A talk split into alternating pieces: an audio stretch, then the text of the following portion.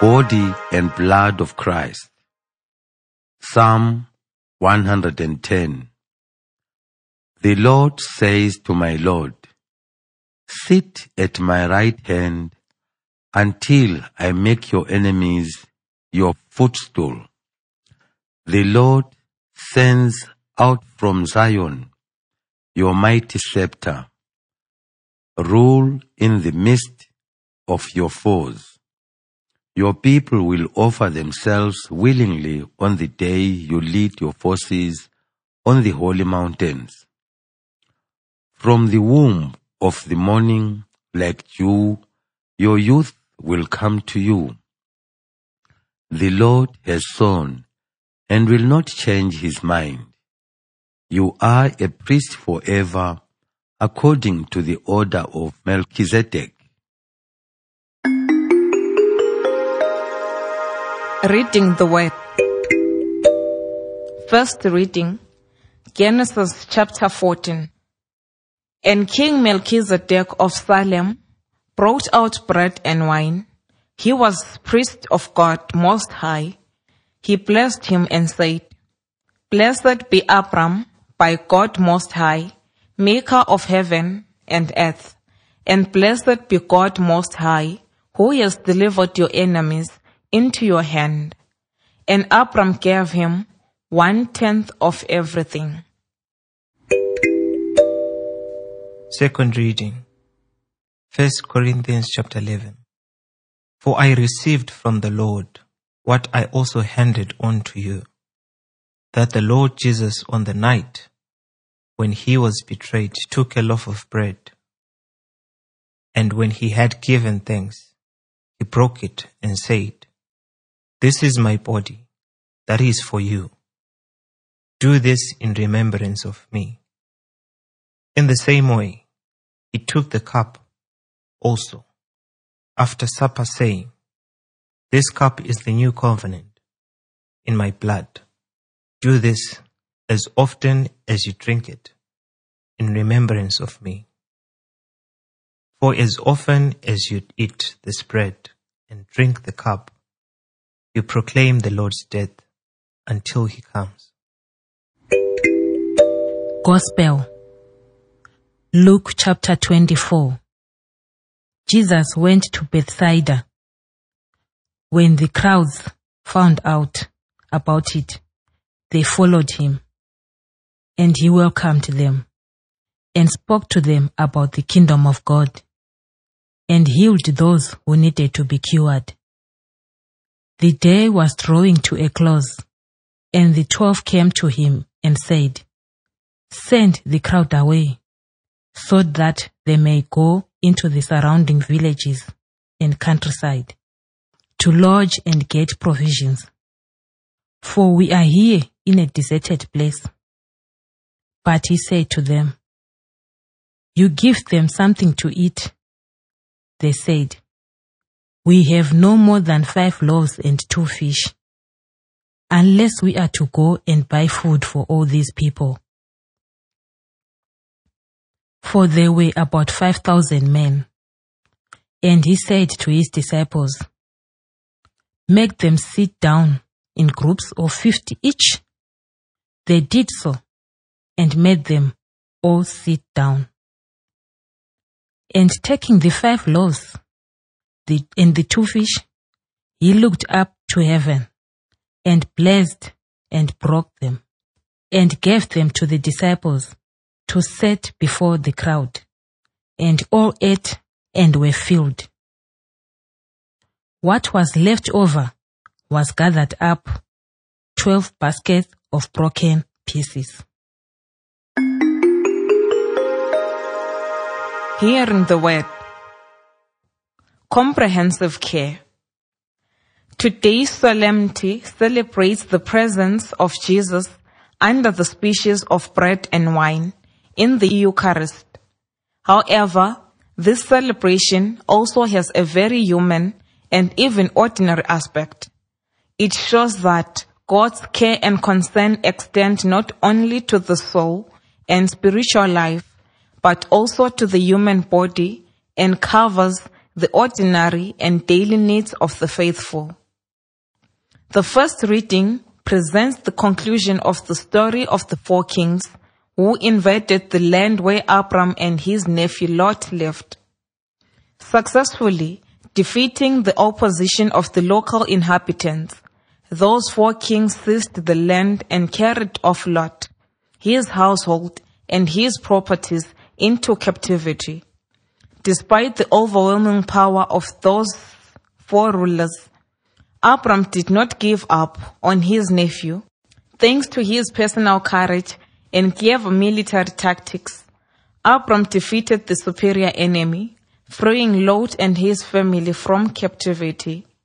The scene from today's reading describes the victorious Abraham's homecoming. He received a hero's welcome from the local inhabitants. Among them was a ruler of a local city, Melchizedek of Salem. The name Melchizedek is symbolic. It means king of righteousness, while the name of his town Salem means peace. Melchizedek is a righteous king of peace and also the priest of God the Most High.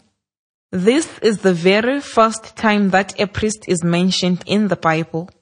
Melchizedek, a priest representing God, pronounces the first priestly blessing in the Bible. He blesses God, the Creator, for giving Abram victory over his enemies and blesses Abraham for his courage and determination in saving the life and restoring the liberty of Lot and his family. Moreover, Melchizedek welcomed the victorious Abram with the gifts of bread and wine to nourish and refresh the exhausted Abram and his soldiers. The welcome and the care Melchizedek offered Abram and his companion was comprehensive in its double focus on the body and soul. By blessing Abram and blessing God, Melchizedek ensured that Abram properly understood the spiritual foundations of his victory. He was victorious over the enemies because God was with him and God delivered those four kings into Abram's hands. By providing Abram with food and drink, Melchizedek catered for the bodily needs of the tired hero. Those gifts of land, bread, and wine were also the gifts of God meant specifically to sustain and give joy to his servants. Thus, Melchizedek's actions teach that God extends his care over the spirit and over the body of those who do God's will. In the second reading, Paul instructs his troublesome Christians in Corinth on how to celebrate the Lord's Supper. The background to this instruction is the Corinthians' inappropriate behavior during the common meals, which they held in commemoration of Jesus' Last Supper. These meals had both a spiritual and social significance. Spiritually, they were occasions for communal prayer and instruction based on Jesus' passion and resurrection. Socially, these gatherings included an ordinary meal when the members shared food and drink. However, in the Corinthian community, the spiritual aspect of those meals had been lost. Some wealthy members would come early and eat and drink to the point of becoming drunk. Others would come later and find the meal already consumed, and the Christian gathering reduced to a drinking party. In this context, Paul writes to the community with a stern reminder that the Christian gathering is a sacred occasion to commemorate Jesus' passion and self-sacrifice. The reenactment and remembrance of what Jesus did on the cross serves as a proclamation of his death and resurrection. This proclamation is meant to provide the spiritual nourishment for the community as it awaits the return of Jesus at the end of time. At that time, this sacred meal was either preceded or followed by the sharing of ordinary food. Many members of the community who were poor would benefit from the generosity of the wealthier members and have a decent meal. However, this social function of the Eucharistic meal must never overshadow its primary spiritual side. In his instructions, Paul seeks to strike a balance between the spiritual nourishment and bodily provision. Each played a role in the life of this early Christian community, and one without the other would be incomplete. Thus, the spiritual care and nourishment should be accompanied by the bodily care and vice versa. The gospel passage contains the Lucan version of the multiplication of the bread and fish by Jesus. This is the only miracle of Jesus reported by all four evangelists with remarkable consistency. A constant feature of these reports is that Jesus provides food for the crowd who came to listen to his teaching. Thus, Jesus combines his teaching, meant for instruction and spiritual guidance, with the provision of bodily nourishment for his followers. Each of the feeding stories emphasizes two elements. First, Jesus prays and gives thanks to God before the bread and the fish are multiplied. The gift of food is not his own, but comes from God, the ultimate source of all nourishment. Second, the actual distribution of food is done by the disciples. They pass on the food provided by Jesus thanks to God's generosity. Thus, the multiplication of the bread and fish teaches that Jesus' concern and care touches the soul and the body alike. He cares for his followers as a spiritual leader and also a provider of food. He also teaches his disciples that their own leadership style as future apostles must include spiritual care combined with concern for the physical well-being of their followers. The book of Acts shows that they learned the lesson. The first communities they led provided material care to their members and were based on the sharing of material goods. Today's readings prove beyond a doubt that spiritual and bodily care go hand in hand. Melchizedek, the first priest mentioned in the Bible, blesses Abraham and reminds him that God was behind his success. At the same time, he gives Abraham food and drink. Paul teaches his Corinthian Christians about the central spiritual importance of the Eucharistic meal. However, he also reminded them that they ought to share their ordinary food to manifest their care for one another and their unity in the Lord. Jesus, despite his utter focus on and dedication to the teaching about the kingdom of God and discipleship, still shows concern for the hungry crowd. He feeds the people with provision that come from God and makes the disciples share in this process. God care for the human race is thus comprehensive and holistic involving body and soul. Those of God's servants who understand this and act for the spiritual and bodily welfare or others are like the Israelite king, of whom the psalmist spoke in the words, You are a priest forever, to order of Melchizedek. Listening to the Word of God. Today's solemnity of the body and blood of Christ is certainly a Eucharistic feast. Today we rejoice and give thanks to Jesus for being with us through the gifts of bread and wine, which become his body and blood. How and why Jesus chose to be with us in this manner is a mystery that we approach with utter reverence and admiration. His spiritual but real presence in the Eucharist nourishes our spirits and unites us with Him in a unique way. However, the Eucharist also teaches us about the very bodily and ordinary aspect of Jesus' care for us.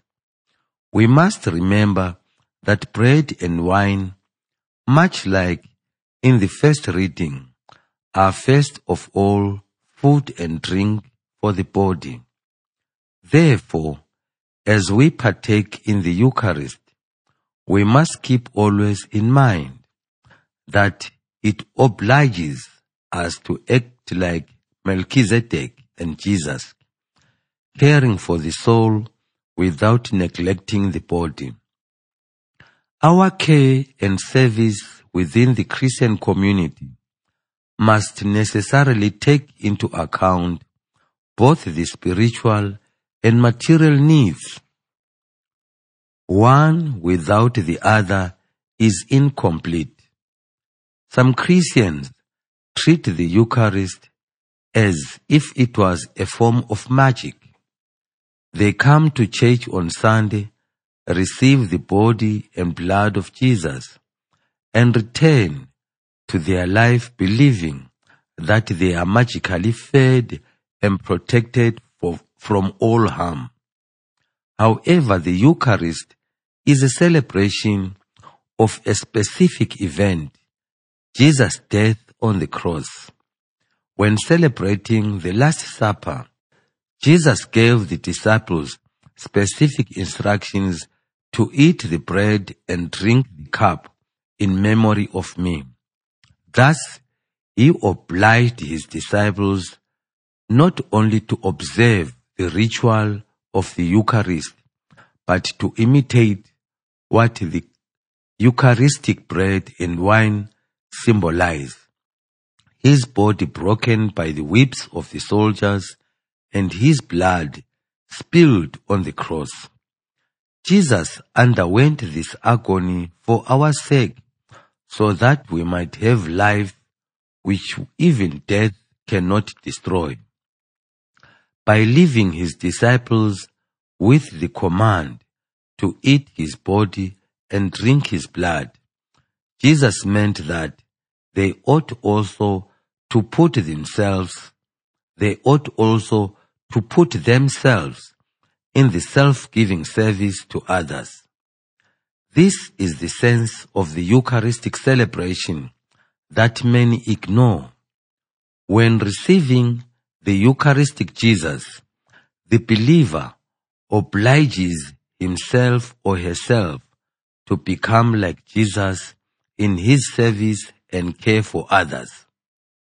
Thus, the Eucharist, while leading to the spiritual union with the Lord, must also affect and transform the life of those who enter into this union so that they become more like Jesus in their actions and words.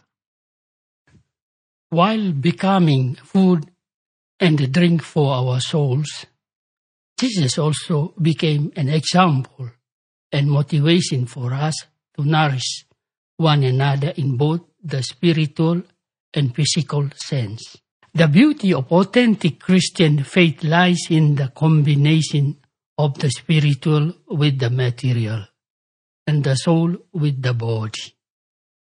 As long as we live in the flesh, we must care for our bodies. Therefore, today's feast insists that we seek and protect our bodily dignity care for the physical well-being of one another, and the search for truly human and dignified conditions of life are therefore as much as Christian concern as is the care for spiritual welfare. We ought to remember this message of today's feast each time that we receive Jesus' body and blood in the Eucharist.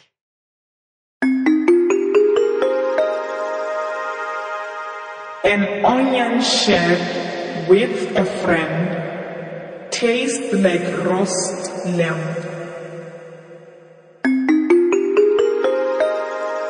Action. Self-examination. Do I care sufficiently for my body? Is my lifestyle a healthy one? When was the last time I assisted someone materially and showed generosity? What form did it take? A response to God. In my prayers of thanksgiving and petition, I will seek to maintain balance and a twofold focus on the spiritual and material sides of my life. Response to your word. I will identify someone who needs material assistance and find a way to show my care in any way or manner which I can afford. What spiritual needs do we have as a group? We will determine one specific way to grow spiritually and implement it.